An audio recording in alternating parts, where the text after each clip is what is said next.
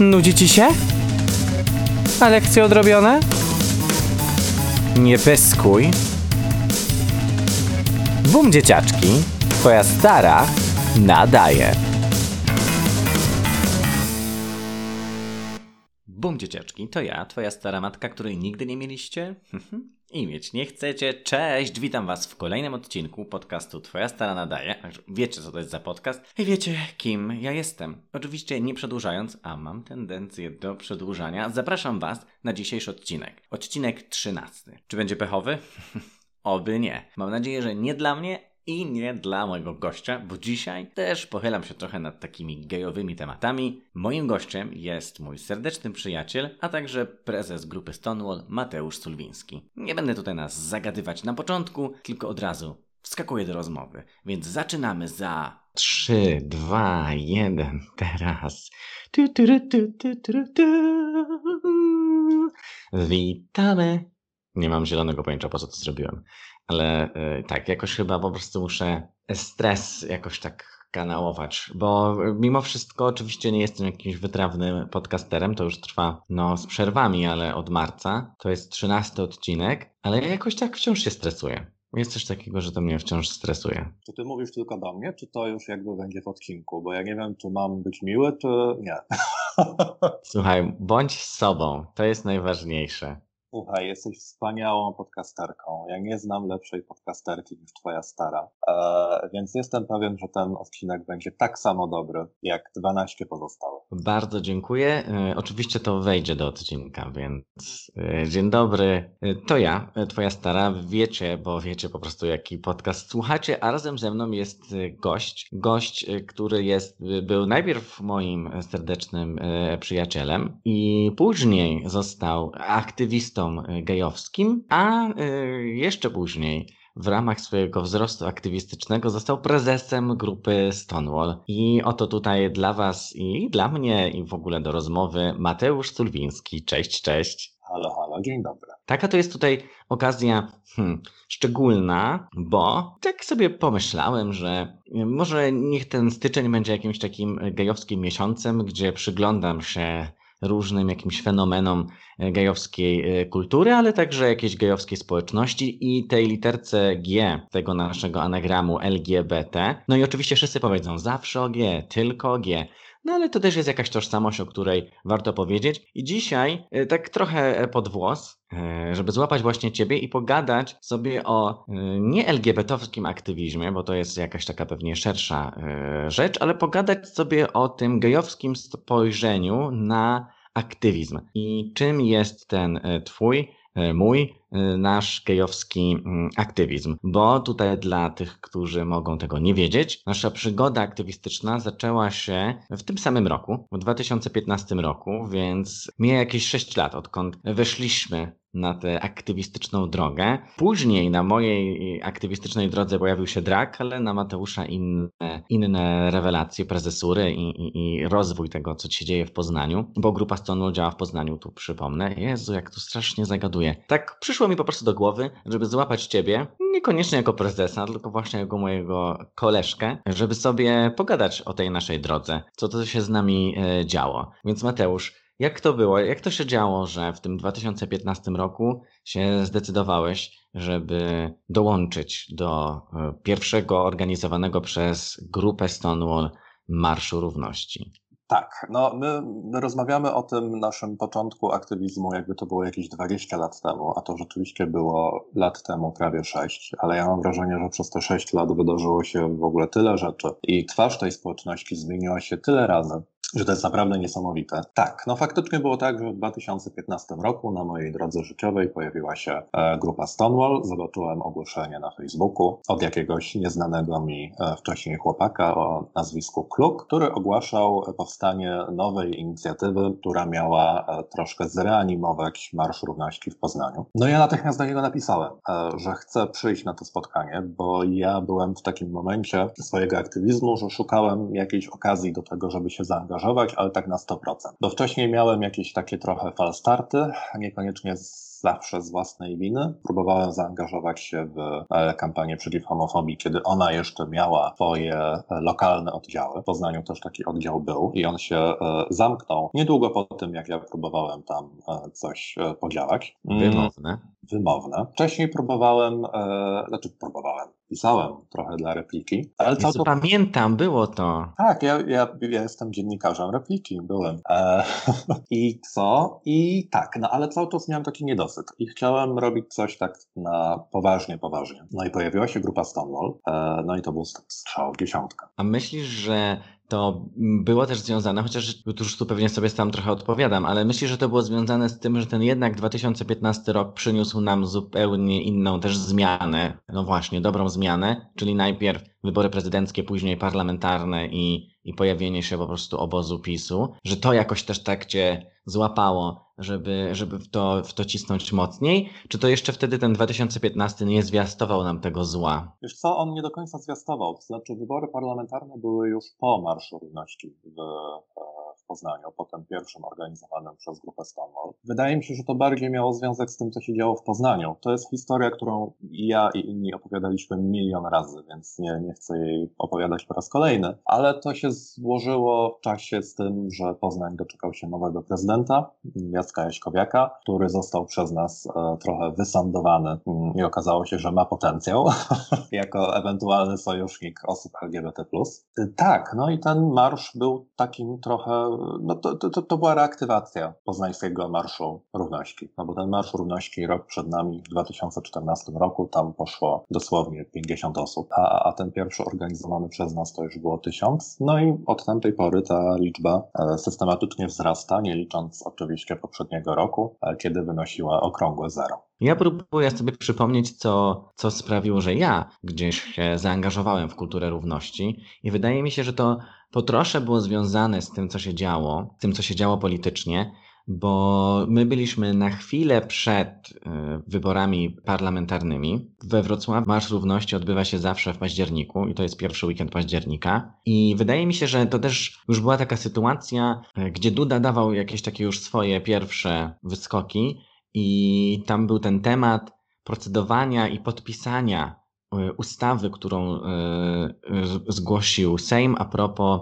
tranzycji. I on tę ustawę on tej ustawy nie podpisał. I to był taki moment, że rzeczywiście to był jakiś taki zwiastun, to była jedna z jakichś pierwszych rzeczy, której właśnie prezydent zdecydował się nie podpisywać. I to było też coś takiego na jakiejś takiej niesprawiedliwości, takim poczuciu, trzeba się ruszyć. Oczywiście mogę ściemniać, bo może się okazać, że to wszystko miało miejsce w grudniu, a, ale jakoś tak sobie zbieram te emocje, że rzeczywiście ten temat gdzieś krążył. I na pierwszym spotkaniu, na które poszedłem, to było, nie wiem, na jakiś tydzień czy dwa tygodnie przed Marszem Równości we Wrocławiu, to był jakiś wrzesień, początek września i rozmawialiśmy po prostu o tym, więc pamiętam, że gdzieś ten, ten, ten, ten Duda, dawaliśmy nawet czerwoną kartkę prezydentowi, taki był, e, taki, taki był pomysł. I to, to było e, dla mnie jakieś takie ważne, żeby wejść w tę, e, w tę grupę, też z takiego poczucia, że siedzę w tym Wrocławiu, przed chwilą przeprowadzony, minął jakoś rok od mojej przeprowadzki do Wrocławia, ja znam bardzo mało osób i tak już myślę, że kurde, gdzie ja znajdę, gdzie znajdę ludzi? Yy, I, i, i pomyślałem, że, że fajnie będzie w takim razie złapać się z osobami ze stowarzyszenia, które działa na rzecz osób LGBT. Pochodziłem na ich wydarzenia, byłem na jakimś beneficie i, i się okazało, że to są fajne osoby, więc, więc, więc dołączyłem. No i tak trwam w tym postanowieniu, ale właśnie w tym aktywizmie i myślę, że to była jakaś taka dobra droga droga. Tym bardziej, że dla mnie ten aktywizm z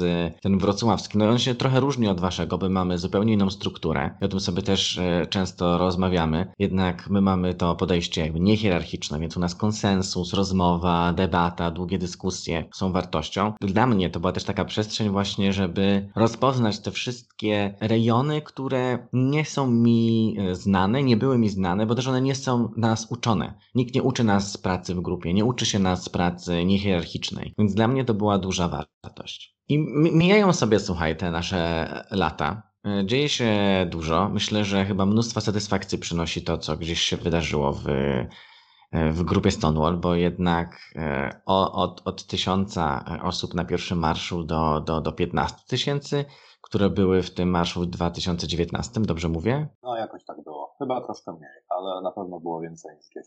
Więc to chyba wszystko jest satysfakcjonujące, plus jakieś te zasięgi, które się Wam udało wypracować. Jaki jest ten model Waszego aktywizmu, e, grupy Stonewall, Twojego aktywizmu? Jak Ty o tym myślisz? Ojej, to jest trudne pytanie i to są takie rzeczy, nad którymi się nigdy nie zastanawiamy albo rzadko się zastanawiamy, no bo to wymaga jakiegoś takiego kroku wstecz i poobserwowania sobie tego, w jaki sposób pracujemy i w jaki sposób działamy. Grupa Stonewall składa się z osób, które mają doświadczenie, takie powiedziałbym, nie chcę użyć tego brzydkiego słowa na K, czyli korpo, nazwijmy to doświadczeniem projektowym, e, że jednak my jesteśmy skupieni na działaniu, że jednak jesteśmy skupieni na tym, żeby wymyślić coś, zastanowić się, jak to może być wdrożone e, jak najszybciej, jak najprościej. No i żeby jednak ten efekt był zadowalający. I to jest taki model działania, który ma swoje wady i ma swoje zalety. Te wady są czasami widoczne, kiedy okazuje się, że można było nad czymś e, pomyśleć trochę dłużej, trochę bardziej wnikliwie, trochę lepiej przeanalizować różne rzeczy,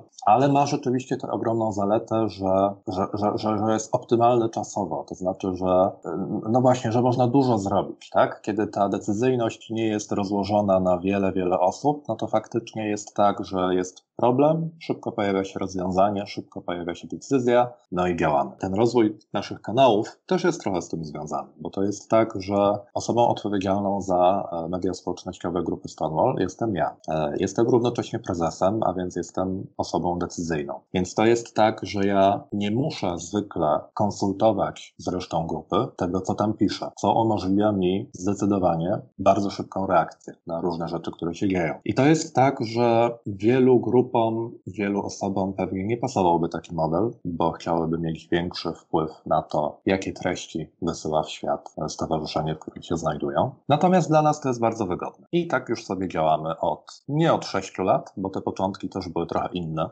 bo tych osób w grupie Stonewall, które miały aspiracje do tego, żeby być osobami decyzyjnymi, było troszkę więcej. E, no ale tak działamy sobie, można powiedzieć, od dobrych trzech lat. To też wydaje mi się, że przy tym modelu jest coś takiego, gdyby była rzeczywiście jakaś taka y, paląca potrzeba, no to by się o nim dyskutowało. I, i, a tu jeżeli widać y, jakiś efekt, i, że to przynosi po prostu jakąś y, zmianę, to, to, to jest jakby, i że się dzieje przede wszystkim, to myślę, że to po prostu wtedy jakoś no, się realizuje jest jak najbardziej uznane. Ja też zawsze mówię, może przez to, że znowu ja pracuję w tym niehierarchicznym systemie, to ja zawsze mówię, że jakby organizacja wygląda tak, jak wygląda nasze zaangażowanie w organizacji. Jeżeli są osoby, które nie chcą się podjąć nie wiem, tej pracy, chociażby, nie wiem, komunikacyjnej na przykład, jakby jest to dla mnie rozumia- zrozumiałe w taki sposób, że w takim razie jakby decyzje w tym obszarze podejmują te osoby, które tym tematem chcą się zajmować. I te kanały komunikacji wyglądają tak, jak wygląda po prostu zaangażowanie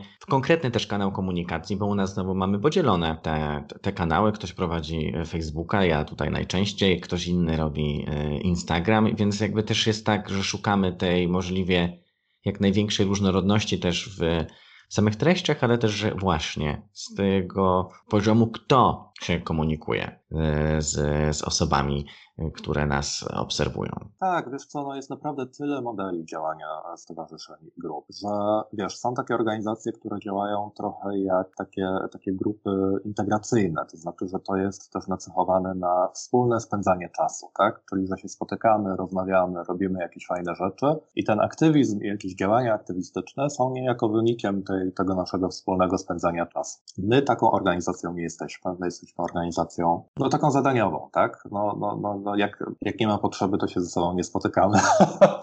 to brzmi w ogóle okropnie, jakbyśmy się nie lubili, ale no, no, no, no, no to też no, po prostu... Ja nie, no przecież się spotykacie, jakby prywatnie zupełnie jakby jesteście przecież y, koleżkami. Jesteśmy, koleżankujemy się, ale e, to jest, o, i to też jest w ogóle duży temat i to też czasem niesie ze sobą pewne, e, pewne nie, nieprzyjemne konsekwencje, no bo to jest tak, że e, nie ma jasnego rozdziału pomiędzy aktywizmem a życiem prywatnym i te dwie sfery się przenikają i tutaj różnego rodzaju tarcia mają często miejsce. Natomiast, no, ja sobie bardzo cenię w grupie Stonewall to, że udało nam się, udało mi się i udało nam się trafić na swoich ludzi, To znaczy trafić na takie osoby, które się rozumieją, które się wzajemnie szanują, które potrafią przedyskutować trudne tematy i które nawet jeśli się kłócą albo wspierają ze sobą, to, to, to dzieje się to w dosyć konstruktywny sposób i zwykle wychodzimy z tego silniejsi, że pójdę teraz takim banałem.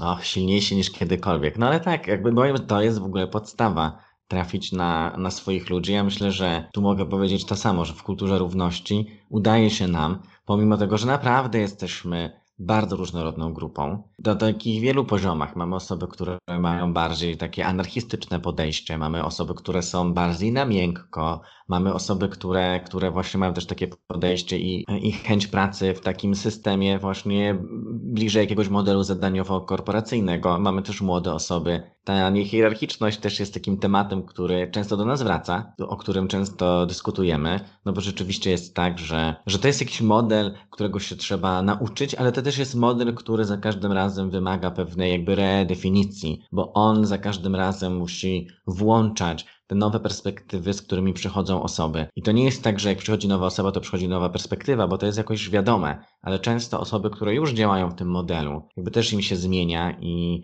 i to też warto jest wtedy słuchać i usłyszeć różnych głosów. I, I to jest myślę, że dla nas e, istotne. E, te różne głosy to jest też coś takiego, że z tej naszej perspektywy e, aktywistycznej, zwłaszcza kogoś, kto działa w przestrzeni komunikacji, tak jak powiedziałeś sam, to mnie ciekawi jedno, czy, czy tak się pokuszę, chociaż bardzo nie lubię uogólnień, to jednak trochę, trochę cię na to złapię. Jak myślisz, jak wygląda ta nasza społeczność? E, powiedziałeś sam o jakiejś zmianie, że ten aktywizm się, się, się zmienił i wymaga już zupełnie czegoś innego. I Mam taki, jestem bardzo ciekawy, co myślisz przede wszystkim e, o tej naszej aktywistycznej e, grupce, o ludziach, którzy robią LGBT-owski aktywizm, ale też co myślisz i jak twoim zdaniem w ogóle wygląda ta grupa gejowska w, w społeczności? Aktywizm się zmienił bardzo. Wydaje mi się, że 6 lat temu e, można było spokojnie zmieścić e, wszystkie osoby organizujące Marsze Równości w Polsce w jednym pomieszczeniu.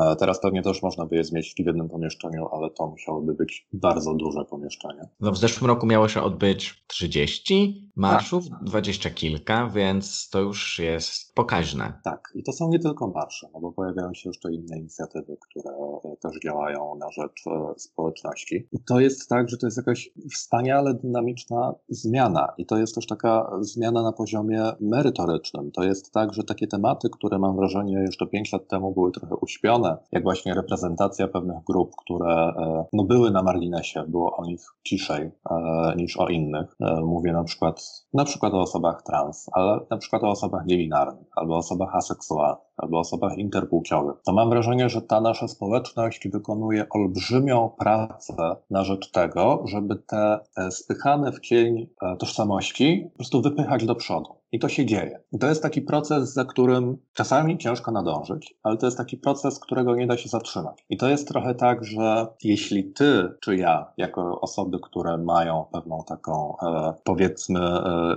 e, już są osadzone w jakichś strukturach i są już takimi siwiejącymi aktywistami. Daj spokój, ja już wyłysiałem. Tym pięcioletnim doświadczeniem, to to jest tak, że jeśli my tego nie zrobimy, to to się i tak wydarzy, tylko to się wydarzy bez nas. To mi się wydaje cudownie wspaniałe w tej społeczności, że ona właśnie w taki sposób działa. Rozmawiamy dzisiaj o gejowskim aktywizmie. I jest rzeczywiście tak, że homoseksualni mężczyźni znajdują się w dosyć szczególnej pozycji, jeśli chodzi o ten aktywizm. No bo jest rzeczywiście tak, że my z wielu powodów jesteśmy, jesteśmy najbardziej widoczni. Jest nas najwięcej i jest dużo czynników, które na to wpływają. To, to są oczywiście kwestie genderowe. To jest kwestia naszej socjalizacji. Po prostu jesteśmy głośni. Jesteśmy głośni. Uczy się nas od dziecka, że nasz głos jest istotny. Nawet niekoniecznie, jeśli mówimy mądre rzeczy, to kiedy mówimy, to powinno się nas słuchać. I jest jakoś tak naturalną rzeczą, że świat wtedy nadstawia ucho, jak mówi mężczyzna. I, i, I rzeczywiście, bo mam wrażenie, że dochodzimy powoli do tej rozmowy i takiego wniosku. Moim zdaniem to jest tak, że na nas spoczywa w związku z tym dosyć duża odpowiedzialność. Odpowiedzialność za to, żeby te grupy, które mają tej platformy i tej widoczności mniej, żeby im dawać tę widoczność. To się udaje czasem lepiej, czasem gorzej. To jest też niesamowicie złożony proces i to jest też takie coś, co e, to nie jest tak, że jest prosta recepta, tak? To, to, to nie jest tak, że ja teraz wyrecytowałem clue problemu i to tylko o to chodzi, że geje się nie chcą posunąć e, i dlatego inne osoby nie mają miejsca, bo myślę, że to jest trochę bardziej skomplikowany temat, ale zgadzam się, że, że to jest zadanie, które stoi przed nami głównie przed nami. No, ja myślę y, podobnie, w takim sensie, że mam takie wrażenie, że wiadomo, że nie jesteśmy jakby jedno jednorodni. I grupa aktywistów gejowskich nie jest jednorodna i nie będzie nigdy e, jednorodna. To też jest jakieś uwarunkowanie, jak wcześniej sobie gadaliśmy, też związane z jakimś pokoleniem, że niektóre osoby, które działały długo i dużo wcześniej, miały też inne e, podejście do, do tematów. I to jest jakaś taka mantra, którą powtarzam i myślę, że i w tym podcaście to już się pojawiło, ale też e, jak ktoś mnie zaprasza do swoich podcastów, to też często o tym mówię, że to jest taka właśnie ten problem aktualizowania bazy danych. To wszystko zależy moim zdaniem od tego momentu, w którym ja podejmuję tą jakąś indywidualną decyzję, gdzie i kogo jak widzę. I potem mogę, czy też muszę, albo byłoby wspaniale, gdybym mm, otwierał, zapraszał i mógł pozwolić na to, żeby te pozostałe e, głosy, pozostałe e, literki, pozostałe tożsamości e, mogły współistnieć na warunkach, które są identyczne, tak jak moje. No bo no bo to też jest tak, że jest, z jednej strony jesteśmy no bardzo eksponowani, ale z drugiej strony potrafimy po prostu nie widzieć tego, co ktoś do nas mówi. I myślę, że to jest bardzo e, właśnie istotne, żeby nadstawiać ucha, że skoro ktoś na nas nadstawia ucho, to teraz my musimy nadstawiać ucho na innych. Tak, no, no, no weźmy w ogóle ten temat widoczności geja, tak? Widoczności homoseksualnego mężczyzny. Mam wrażenie, że jeszcze te 6 lat temu, jak zaczynaliśmy aktywizm, to to był temat, tak? To, to, to było jakoś, nazwijmy to, odkrywcze, tak? Mówienie o takich stricte gejowskich tożsamościach, gejowskich doświadczeniach. Mam takie poczucie, że dzisiaj z perspektywy takiej dwudziestoletniej queerowej osoby, e, widoczność geja to nie jest żaden temat. Znaczy to już jest praca wykonana, tak? Jakby to, że geje są widoczni, że homoseksualni mężczyźni są widoczne, widoczni, to to jest trochę e, e, już w takich ustawieniach fabrycznych, tak? Że, że to już mamy i że jest mnóstwo innych tożsamości, którym teraz trzeba dać platformę. Tak, ale myślę, że to też jest związane z tym, że życie w nasze, w takim zglobalizowanym superświecie, z ogromnym dostępem do, do, do świata, ale też tego, że totalnie żyjemy w tych swoich bańkach, więc my widzimy te wszystkie osoby, które żyją e, otwarcie. Ale potem, jak to się przerzuca na takie pozainternetowe, czy jakieś życie społeczne, no to jest często tak, trudno jest, może nie tyle to zauważyć tych, yy, tych gejów, tylko jest też tak, jak mi się wydaje, że właśnie ci, którzy są ujawnieni, to oni są tymi, którzy e, przeszkadzają. Że ten e, gej, jakby oczywiście mówię tutaj o takiej perspektywie e, społecznej, tego ogółu, który jakoś tam maluje, że ten gej, który się upomina o swoje prawa, no to to nie jest fajny gej. Fajny to jest ten gej, którego poklepiesz po plecach i powiesz mu, no ja cię lubię. Ty jesteś jakby spoko. Nie musisz chcieć niczego więcej. Ani dla siebie, ani dla osób podobnych do ciebie, ani dla osób e, z twojej społeczności. Nie musisz nic zrobić więcej. Ja ciebie lubię. I mam takie wrażenie, że, że to jest właśnie ta też pułapka, że z jednej strony jest ta duża e, widzialność, ale za nią też idzie ten, ta, ta niechęć jakaś, że, że rzeczywiście ci, którzy są super widzialni, to, one, to oni też mają jakiś taki e, problem z odbiorem. No albo ja tutaj już mam po prostu, wiesz, wieję po prostu tutaj jakąś starzyzną, dziaderstwem. Wiesz co, tak, ale to jest część tego problemu, że, że to tożsamości LGBT, to nie są tożsamości, które dzielą się na przykład na cztery grupy, tak? E, gay, lesbijka. Znaczy, one się dzielą jeszcze na tysiące podgrup. To jest tak, że jakbyśmy pojechali teraz do jakiejś małej miejscowości i pogadali z takim młodym gejem, który e, mieszka gdzieś, nie wiem, na wsi, i, i tam się ukrywa i nikt o nim nie wie. I gdybyśmy powiedzieli mu, słuchaj, ty jesteś najbardziej uprzywilejowaną osobą w grupie LGBT+, no to myślę, że on by nas obśmiał. To jest też tak, że na tę tożsamość składa się mnóstwo innych rzeczy, tak? Mnóstwo innych czynników. No jak na każdą tożsamość. Dokładnie. I to jest też tak, że z doświadczenia to wiem i widzę, że tu nie ma prostych recept pod tytułem na przykład dobra, robimy jakiś projekt z osobami trans, udzielamy głosu osobom trans i możemy sobie e, e, narysować ptaszka przy kwadraciku. Tożsamość trans jest w ogóle już tutaj w grupie Stonewall pokryta. Możemy nic nie robić w tym temacie przez miesiąc. Nie jest tak. To wygląda w ten sposób, że dajemy głos określonym osobom i zgłasza się nagle pewna liczba osób, która mówi, no dobra, ale to nie jest nasz głos. Mimo tego, że też są transpłciowe, to nie jest nasz głos, to nie jest nasze doświadczenie. Powinniście podzielić się takimi historiami. Powinniście zrobić to jednak trochę inaczej. Więc to takie dążenie do dodawania przestrzeni różnym tożsamościom, w mojej ocenie, to jest taka trochę, e, nie chcę powiedzieć syzyfowa praca, ale, ale bardziej chodzi o gonienie tego królika niż o to, żeby go złapać. To jest tak, że to jest taki proces, praca, która nigdy się nie zakończy, bo zawsze będą jakieś osoby, które powiedzą, ale my tej platformy nie mamy, bo na przykład mają ją te, te, te grupy, a my się czujemy zmarginalizowani, a nie chcielibyśmy tak się czuć. No, ale dla mnie to jest jakaś taka bardzo pozytywna lekcja z tego. Ja nie wiem, czy to jest właśnie gonienie e, króliczka, tylko dla mnie to jest ta procesualność tego wszystkiego, że to jest tym procesem. To jest bardzo ciekawe, bo dla mnie tym wszystkim chodzi jednak o to, żeby się spotykać gdzieś rozmawiać, znajdować te przestrzenie i może być tak, że wyróżniamy czy zwracamy uwagę na jakąś jedną grupę, jutro będziemy zwracać uwagę na inną, ale wciąż mamy te dyskusje. To nie jest tak, że gonimy cały czas własny ogon, tylko rzeczywiście jakby trzymamy się za rączki, to po prostu gdzieś to koło się poszerza. I myślę, że to jest taka istotna rzecz, żeby po prostu aktualizować, rozmawiać. To jest trochę ten lęk też przed jakimś takim cancel culture, tak? Przed tym unieważnianiem, że rzeczywiście nawet jakieś takie spojrzenie w inną stronę, nawet na chwilę, albo, no właśnie, spróbowanie rozłożyć rę, e, rąk szerzej, albo jak się okazuje, nie na tyle szeroko, żeby na przykład kogoś włączyć e, dzisiaj, teraz w swoje działanie, to od razu pojawia się jakieś takie zderzenie. Czasem te zderzenie, zderzenia są takie, że one rzeczywiście są jakieś takie czołowe i to jest trudne, a czasem jest tak, że tym zderzaniem się też po prostu dostaje e, jakąś lekcję i można rzeczywiście później spoglądać na różne tematy zupełnie inaczej. Dla mnie to jest ciekawe to, co mówisz, że to jest ta kwestia reprezentacji. Wydaje mi się, że to jest wciąż i wciąż i wciąż temat. I nieważne jakby której literki to będzie dotyczyć, zawsze jest ktoś, zawsze jest grupa, zawsze jest osoba, grupę osób, które powiedzą: To nie jest o mnie, to nie jest o tobie. Ja taki nie jestem, my tacy nie jesteśmy.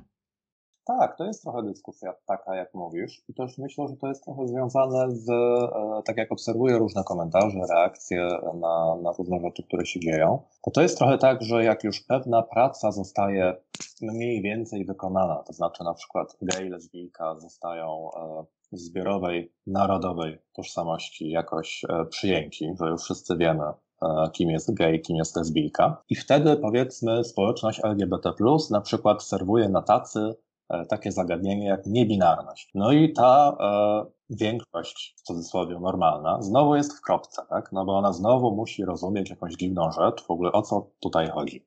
I mam takie poczucie, że też w społeczności samej jest to źródłem e, wielu tarć, bo bo też chyba niektóre osoby są tym zmęczone i na przykład jakoś tak odruchowo odrzucają tę kolejną tożsamość, tak? Bo przez to, że siedzimy w tym samym worku mniej więcej, no to tym grupom, które już są bardziej w zbiorowej e, świadomości osadzone, dostaje się trochę rykoszetem, jak jest serwowany kolejny temat, tak? Czyli, że niebinarność. Mam takie poczucie, niestety, że jest część osób LGBT, która mówi: Nie, to nie jest moje. Ja nie chcę się przy tym podpisać. Ja nie chcę odpowiadać na przykład za tę kolejną grupę i jej problemy i potrzeby, bo ja już bym chciał, chciała żyć sobie normalnie, żyć sobie w taki sposób, który jest akceptowany. E, nie chciałbym czytać o sobie takich, a nie innych komentarzy i chciałbym już, żeby było normalnie. I to jest oczywiście pułapka, bo bo to nie jest takie proste. Ja mówiłem wcześniej o tym, że proces tożsamościowy i uwzględniania różnych tożsamości historii to jest proces, który nigdy się nie kończy. E, I to jest trochę tak, że rzadko kiedy ktoś nas poklepie po plecach i powie: okej, okay, dobra robota, to już jest skończone.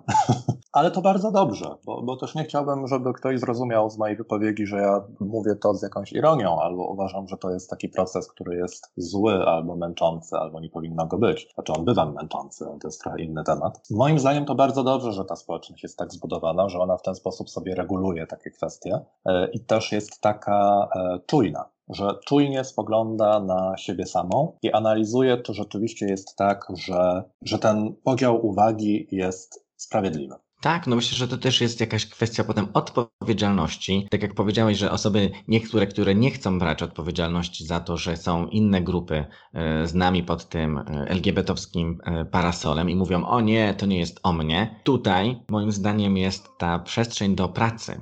Do pracy takich osób jak ty, takich osób jak ja, które właśnie będą komunikować się i rozmawiać z osobami z naszej społeczności, mówiąc im, że jakby to też właśnie jest e, o was. To nie jest tak, że jeżeli jesteś e, gejem, to nie powinno cię interesować, co istnieje e, dalej poza, poza, twoją, poza twoją literką w tym anagramie, że wręcz to jest to konieczne. I myślę, że ta odpowiedzialność, którą mamy za, za nasze platformy, jest jakby bardzo istotna, żeby możliwie jak najbardziej bardziej złapać w tym momencie, dzisiaj, tutaj, kiedy to nagrywamy 24 stycznia, że ta aktualizacja inaczej będzie wyglądała jutro i że to jest właśnie istotne, żeby możliwie jak najtrafniej umieć opisywać ten, ten świat i łapać naszą grupę teraz. Jutro pomyślimy o tym, e, co, e, co zrobić, jak będzie nowy e, stan. I ta otwartość na to przyswajanie, myślę, że jest tutaj kluczowa i, i ja to się nawet cieszę, że nie ma takiego y, klepania i że też nie ma takiej checklisty. Jeżeli o czymś myślimy i chcemy już to wdrażać, to rzeczywiście to się staje jakimś takim, taką praktyką, którą gdzieś, gdzieś mamy y, wdrożoną, ale to wymaga, y, wymaga pracy. Czasem wymaga też no, takiego, nie wiem, przyznania się do błędu. Ktoś, bo myślę, że tam będziemy klepać po plecach i mówić, nie, no my jesteśmy fajnymi gejami, bo my tam nie wykluczamy. Ale się okazuje, że są jakieś takie mikro sytuacje, w których właśnie nawet nie myślimy o tym, że że, robimy coś inaczej niż się nam wydaje. I czasem nawet jak dostaniemy po palcach, to dobrze jest, to, to, to też jest właśnie jakieś aktualizowanie tej, tej i nie ma co się obrażać. Zgadzam się. Znaczy to jest w ogóle jeden z powodów, dla których aktywizm generalnie LGBT jest tak wypalający. No bo to jest po prostu cały czas praca na swojej tożsamości, na tożsamości innych osób to jest e, prowadzenie działań, które są bezpośrednio zakorzenione w tym, kim ty jesteś i tym, jak ludzie ciebie odbierają jako osobę. I to jest tak, że często jesteś trochę w takim potrzasku, bo z jednej strony dostaje ci się od tej strony homofobicznej, a z drugiej strony dostaje się trochę też od e, e Twoich e, sióstr i braci, e, aktywistów i aktywistek, tak? I to jest trudne, zgadzam się. I też absolutnie, żeby zaraz nie było jakiejś cancel party w komentarzach, nie uważam, że ani grupa Stonewall, ani Mateusz Soliński e, są tutaj bez winy, jeśli o to chodzi. Natomiast tak, zgadzam się z Tobą, że trzeba po prostu stawiać sobie takie pytania i stawiać sobie takie wyzwania. I takim najprostszym chyba sposobem na to, żeby to robić, no bo internet, umówmy się, jest dosyć trudnym środowiskiem pracy. E, ta wielość komentarzy, opinii, tego, że to wszystko do nas dochodzi, bywa trudna, ale chyba trzeba cały czas próbować skupiać się na tym, co komu pomaga i w jaki sposób my chcemy pomóc. To znaczy wizualizować sobie tę grupę, myśleć o tym, dlaczego ona domaga się tego, a nie innego. Dlaczego ona chciałaby być bardziej widoczna? Co to konkretnie da i w jaki sposób pomoże tej grupie, że my zorganizujemy jakieś działanie dedykowane specjalnie jej. I takie skupienie się na pozytywnych konsekwencjach, w mojej ocenie, jest kluczem do sukcesu, bo wtedy możemy sobie trochę puścić mimo ucha różne komentarze, które się pojawiają i powiedzmy sobie szczerze, bywają irytujące, bo, bo to nie jest tak, że, e, że na przykład kiedy ktoś zgłasza nam tę potrzebę udzielenia widoczności jakiejś grupie, to robi to w dyplomatyczny i subtelny sposób, ale to nie jest istotne. Znaczy, to nie jest to, na czym się powinniśmy skupiać. Skupiać się powinniśmy na tym, komu pomagają nasze działania i co ewentualnie możemy w nich zmienić na lepsze. To wsłuchiwanie się, to no właśnie nastawianie uszu, myślę, że jest takim kluczem i my w kulturze równości też e, bardzo staramy na to odpowiadać i u nas na przykład takim polem do, do zagospodarowania na pewno jest taka przestrzeń i grupa grupa dla osób trans, bo, bo rzeczywiście to, to gdzieś się pojawia, ale to też rodzi wyzwania, e, jak to sfinansować, e, jak to przeprowadzić, z kim ma być ta grupa, jaki ma być ten charakter grupy, że to wszystko wymaga właśnie, dobrze to nazwałeś, tego sprawdzenia, co realnie pomaga i jaka jest ta realna potrzeba, jakby poza tą potrzebą jakby też widoczności. Tak, bo to jest też temat tego, że zupełnie czym innym jest analizowanie tych zjawisk z perspektywy widza czy osoby obserwującej, a zupełnie czymś innym jest robienie tego. Bo kiedy to robisz, to nagle się okazuje, że pewne rzeczy są dużo trudniejsze niż się przypuszcza, że to nie chodzi tylko o to, że żeby wpuścić e, ten, ten tłum osób chętnych do robienia czegoś, bo często się okazuje, że tego tłumu wcale nie ma. I to jest też tak, że no na przykład, nie wiem, prosty przykład. Nasza grupa dla osób e, LGBT plus Ukrainy. E, wydawać by się mogło, że to był prosty przepis na sukces. W Poznaniu oficjalnie 50 tysięcy osób z Ukrainy, w praktyce dużo więcej, no i mogłoby się wydawać, że te osoby potrzebują właśnie jakiegoś wsparcia i tego, żeby jakoś ich przygarnąć do tego, nazwijmy to, wspólnego stołu i dać jakąś przestrzeń do tego, żeby one się tam integrowały i w jakiś sposób realizowały. No i co? No i ta grupa się nam nie udała. W ogóle to się nie sprawdziło. Tych osób w tej grupie było bardzo, bardzo mało. No i okazało się, że na poziomie koncepcji i wymyślania tego popełniliśmy kilka błędów i okazało się, że jednak no to nie jest takie działanie, które te osoby by chciały, żeby się odbywało. I jedną rzeczą jest domaganie się jakiejś platformy dla konkretnej grupy, a drugą kwestią jest organizowanie tego. I kiedy to organizujesz, to nagle się okazuje, że tych problemów jest dużo, dużo więcej niż się na początku wydawało. I za każdym razem i każdy dzień przyniesie zupełnie nową, e, może nie tożsamość, ale zupełnie nowy głos który będzie właśnie y, głosem dodającym coś do, do naszej dyskusji. Ja się w takim razie zastanawiam, tak na podsumowanie tego y, aktywistycznego odcinka. Jak, jak myślisz, jak to jest, co to znaczy i jak w takim razie być gejem w 2021 roku? Co jakby, co my, co, co, co my geje możemy robić? Słuchaj, uh schować się, pójść na emeryturę, w ogóle przestać istnieć, wtedy było najlepiej. Nie no, oczywiście żartuję. Kurczę, nie wiem, wiesz, wydaje mi się, że to, co mówiliśmy wcześniej, to to jest właśnie ta recepta, nie? Żeby stawiać sobie wyzwanie i żeby cały czas aktualizować relacje swojego przywileju ze światem. Wydaje mi się, że tutaj to słowo przywilej jest dosyć istotne, ono jeszcze nie padło. E, że ten przywilej daje nam pewne narzędzia, ale też pewne obowiązki i te obowiązki fajnie by było wypełniać. Natomiast mam też cały czas takie poczucie, że to, o czym my tutaj rozmawiamy, to jest takie trochę wysokie aktywistyczne C. To znaczy, my rozmawiamy z perspektywy osób, które są zanurzone w tych meandrach aktywizmu od dosyć dawna. Ale bez przesady. I no tak, nie aż tak dawno. I się po prostu dobrze orientujemy w tym, co się dzieje. Natomiast pamiętajmy też, że chyba jednak większość osób, nawet osób LGBT, nie do końca nadąża za tym, co się dzieje i za tym, co ma miejsce. I to też narzuca nam pewne obowiązki e, takie, powiedziałbym, informujące, informacyjne, tak? Żeby jednak pokazywać pewne zależności, żeby jednak tłumaczyć dlaczego, po co, skąd pomysł na takie działanie, dlaczego dane działanie jest potrzebne. Bo to jest tak, jak na przykład, nie wiem, y, powiedzmy świat drag queens, tak? E, kilka lat temu mieliśmy, e, e, mieliśmy pojawiło się nagle dużo AFAB queens, tak? Czyli, czyli osób o tożsamości kobiecej robiących drag. No i pojawiło się takie określenie jak bio queens, tak? Czyli czy tam bio queens, zależy jak chcemy. I co się okazało? dosłownie po roku, bo ja tak jakoś gdzieś tam śledziłem ten proces, nagle dosłownie po roku okazało się, że to określenie bio queens nie jest fajne i nie powinno się go używać, bo to są po prostu drag queens. I gdzieś tam ze strony właśnie tych osób, performerek, artystek, pojawił się taki postulat, żeby nie używać tego określenia, bo one są po prostu drag queens, tak? I dlaczego wprowadza jakieś takie określenie, które tak lekko trochę e, tworzy takie getto, tak? Że, że to nie są drag queens, że są drag queens i obok są bio queens. I dlaczego o tym mówię? Mówię o tym dlatego, że z perspektywy osoby obserwującej ten świat, ja podejrzewam, że większość osób nie zdążyło nawet zarejestrować tego, że pojawiło się takie określenie bio queens. A wiesz, a my na tym naszym Olimpie świadomości aktywistycznej już zdążyliśmy w ogóle obalić to określenie, tak? Że ono nie jest fajne. Więc wydaje mi się, że oczywiście mówię to z taką lekką złośliwością, powiedzmy taka złośliwość na 20%.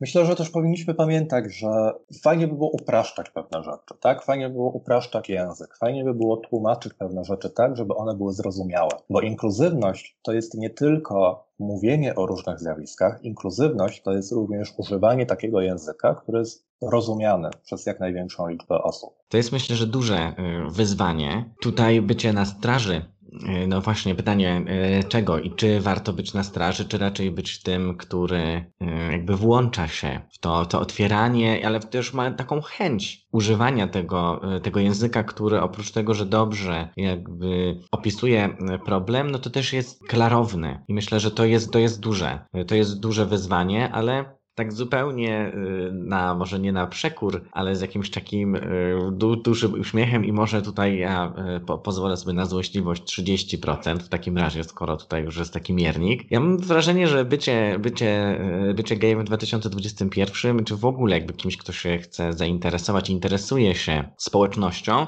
od, od, ode mnie taki uśmiech, żeby być zainteresowany nie tylko tymi osobami, z którymi chcę się sypiać. Że to nie jest tak, że interesują mnie tylko, tylko kwestie i sprawy tych mężczyzn, których ja kwalifikuję jako osoby, y, z którymi chcę być bliżej, bo, bo te wszystkie tematy są o wiele szersze i czasem naprawdę, naprawdę mam wrażenie, że wystarczy o taką prostą rzecz, jakąś taką serdeczność, albo żeby się po prostu nawet nie odzywać, żeby dać innym osobom przestrzeń na to, żeby one po prostu mogły być realizować siebie, e, swoją tożsamość, swój pomysł na to, jak chcą realizować tę tożsamość, czyli swoją ekspresję w taki sposób, jaki chcą, bez tego, żeby je oceniać. Naprawdę świat dla nas jest bardzo oceniający. Nie ma zupełnie, zupełnie sensu, żebyśmy w klubach, chociaż to jest już jakaś mrzonka w ogóle, wizyta w klubie, ale jakby przyciągam z pamięci, jeszcze może powiedzmy z wakacji, naprawdę nie ma potrzeby, żeby sprawiać, by te przestrzenie, w których jesteśmy wspólnie, były przestrzeniami, w których się źle czujemy. I myślę, że to też jest e, już takie poza tym takim wysokim aktywistycznym C, tylko z takiego punktu widzenia, kim jesteśmy dla siebie, stojąc obok siebie. Czyli po prostu nie bądź chujem, no to chodzi. Po prostu nie bądź chujem. I w ogóle e, wypowiedź mis, mis twoja. Jezu, ja zawsze w ogóle, ja naprawdę, ja czekam na to, aż będą takie nagrody Hołowni i ja uważam, że koncy koncyliacja roku, please tak. welcome to the stage, Miss Twoja Stara. Mm. Oczywiście strasznie mnie to brzydzi, bo jednak kotłownia, no umówmy się, nie jest to dobry kandydat na żadne stanowisko. Nie jest, to prawda. Ale słuchaj, my w ogóle nie żartowaliśmy dzisiaj. Nie wiem, nie, nie, nie pojawiły się żadne żarty. Może teraz powinniśmy jakoś e, pożartować przez te ostatnie pięć minut. Jak to? Były same żarty. Na przykład powiedziałeś, że tutaj się w komentarzach coś pojawi. Tutaj nie ma żadnych komentarzy w tym podcaście.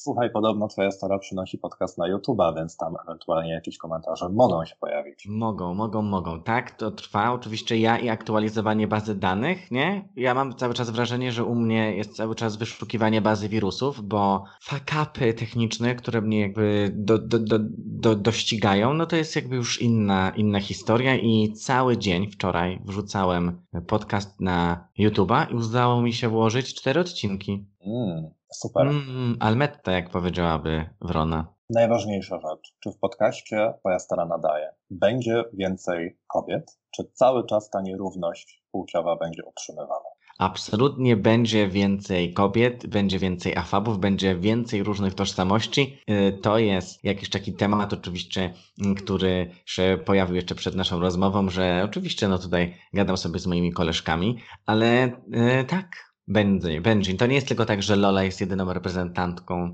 płci żeńskiej, osób identyfikujących się jako kobiety, afabów, jak najbardziej. Będą się tu pojawiać. Czyli to nie jest tak, że twoja stara nienawidzi kobiet. To nie jest tak. Przepraszam bardzo, kto tu prowadzi tę rozmowę? Przepraszam, twoja stara jest kobietą, ja zapomniałem. Dokładnie. To jest, e, to jest właśnie to. Przede wszystkim twoja stara jest e, twoją starą, więc nadaje absolutnie bez humoru, jak to zawsze bywa ze mną. Ja po prostu jestem bardzo spięty i poważny. Tak to jest. Słuchaj, no ja też. Ja też jestem poważną osobą, dlatego jak rozmawiają dwie poważne osoby, no to e, wychodzi tak jak dzisiaj. Bardzo się cieszę, że właśnie to wyszło. E, super było z Tobą porozmawiać. To jest taki moment, w którym kończę, bo patrzę na zegar 53 minuty, a mówiłem 40. No, pozdrawiam. Może to jest ten żart na początku każdego odcinka. Będzie krótki. Takim wyzwaniem e, przed Twoją starą w 2021 roku będzie to, jak dawać przestrzeń swoim gościom i gościniom w podcaście. Jak dawać im widoczność i słuchalność. To był Mateusz Surwiński. Bardzo dziękuję. Pa! Moim i waszym gościem był Mateusz Surwiński. Bardzo, bardzo dziękuję za to, że wysłuchaliście tę rozmowę i bardzo dziękuję Mateuszowi, że zgodził się przyjąć moje zaproszenie. Jeśli po tej rozmowie naszej macie jakieś spostrzeżenia, jakieś uwagi na temat aktywizmu, nie tylko gejowskiego, ale w ogóle aktywizmu LGBT, to dzielcie się w komentarzach. Podcastu możecie słuchać na, no może nie wszystkich, ale na prawie wszystkich platformach. Zachęcam Was. SoundCloud, Spotify, Apple Podcast. Także na YouTubie pojawiają się odcinki, więc Zachęcam do komentowania, zachęcam do udostępniania, zachęcam do dzielenia się tym podcastem. To jest y, wspaniałe i miłe, kiedy to robicie, i bardzo, bardzo Wam dziękuję za wszystkie dobre słowa, które dostaję. A propos dobrych słów, to podcast Twoja stara nadaje dołączył do koalicji Queer Fem podcastów, takiej inicjatywy, którą zainicjowała Sylwia Hutnik. Bardzo, bardzo dziękuję za to zaproszenie. To jest taka przestrzeń w sieci, gdzie zbierają się podcasterzy queerowi i feministyczni i myślę, że to jest dopiero początek tej inicjatywy, więc słuchajcie naszych podcastów, słuchajcie ich dalej, ale o koalicji jeszcze, jeszcze więcej usłyszycie. A póki co odsyłam Was do Facebooka koalicji, gdzie możecie zobaczyć, kto jeszcze się tam połączył i kogo warto słuchać. A ode mnie to tyle. Zapraszam na kolejny odcinek już za tydzień. No, myślę, że to będzie kolejna rozmowa w cyklu, który już dobrze znaczy. Takie spoilery. Dzięki, bardzo Wam dziękuję. Trzymajcie się. Pa! Thank you.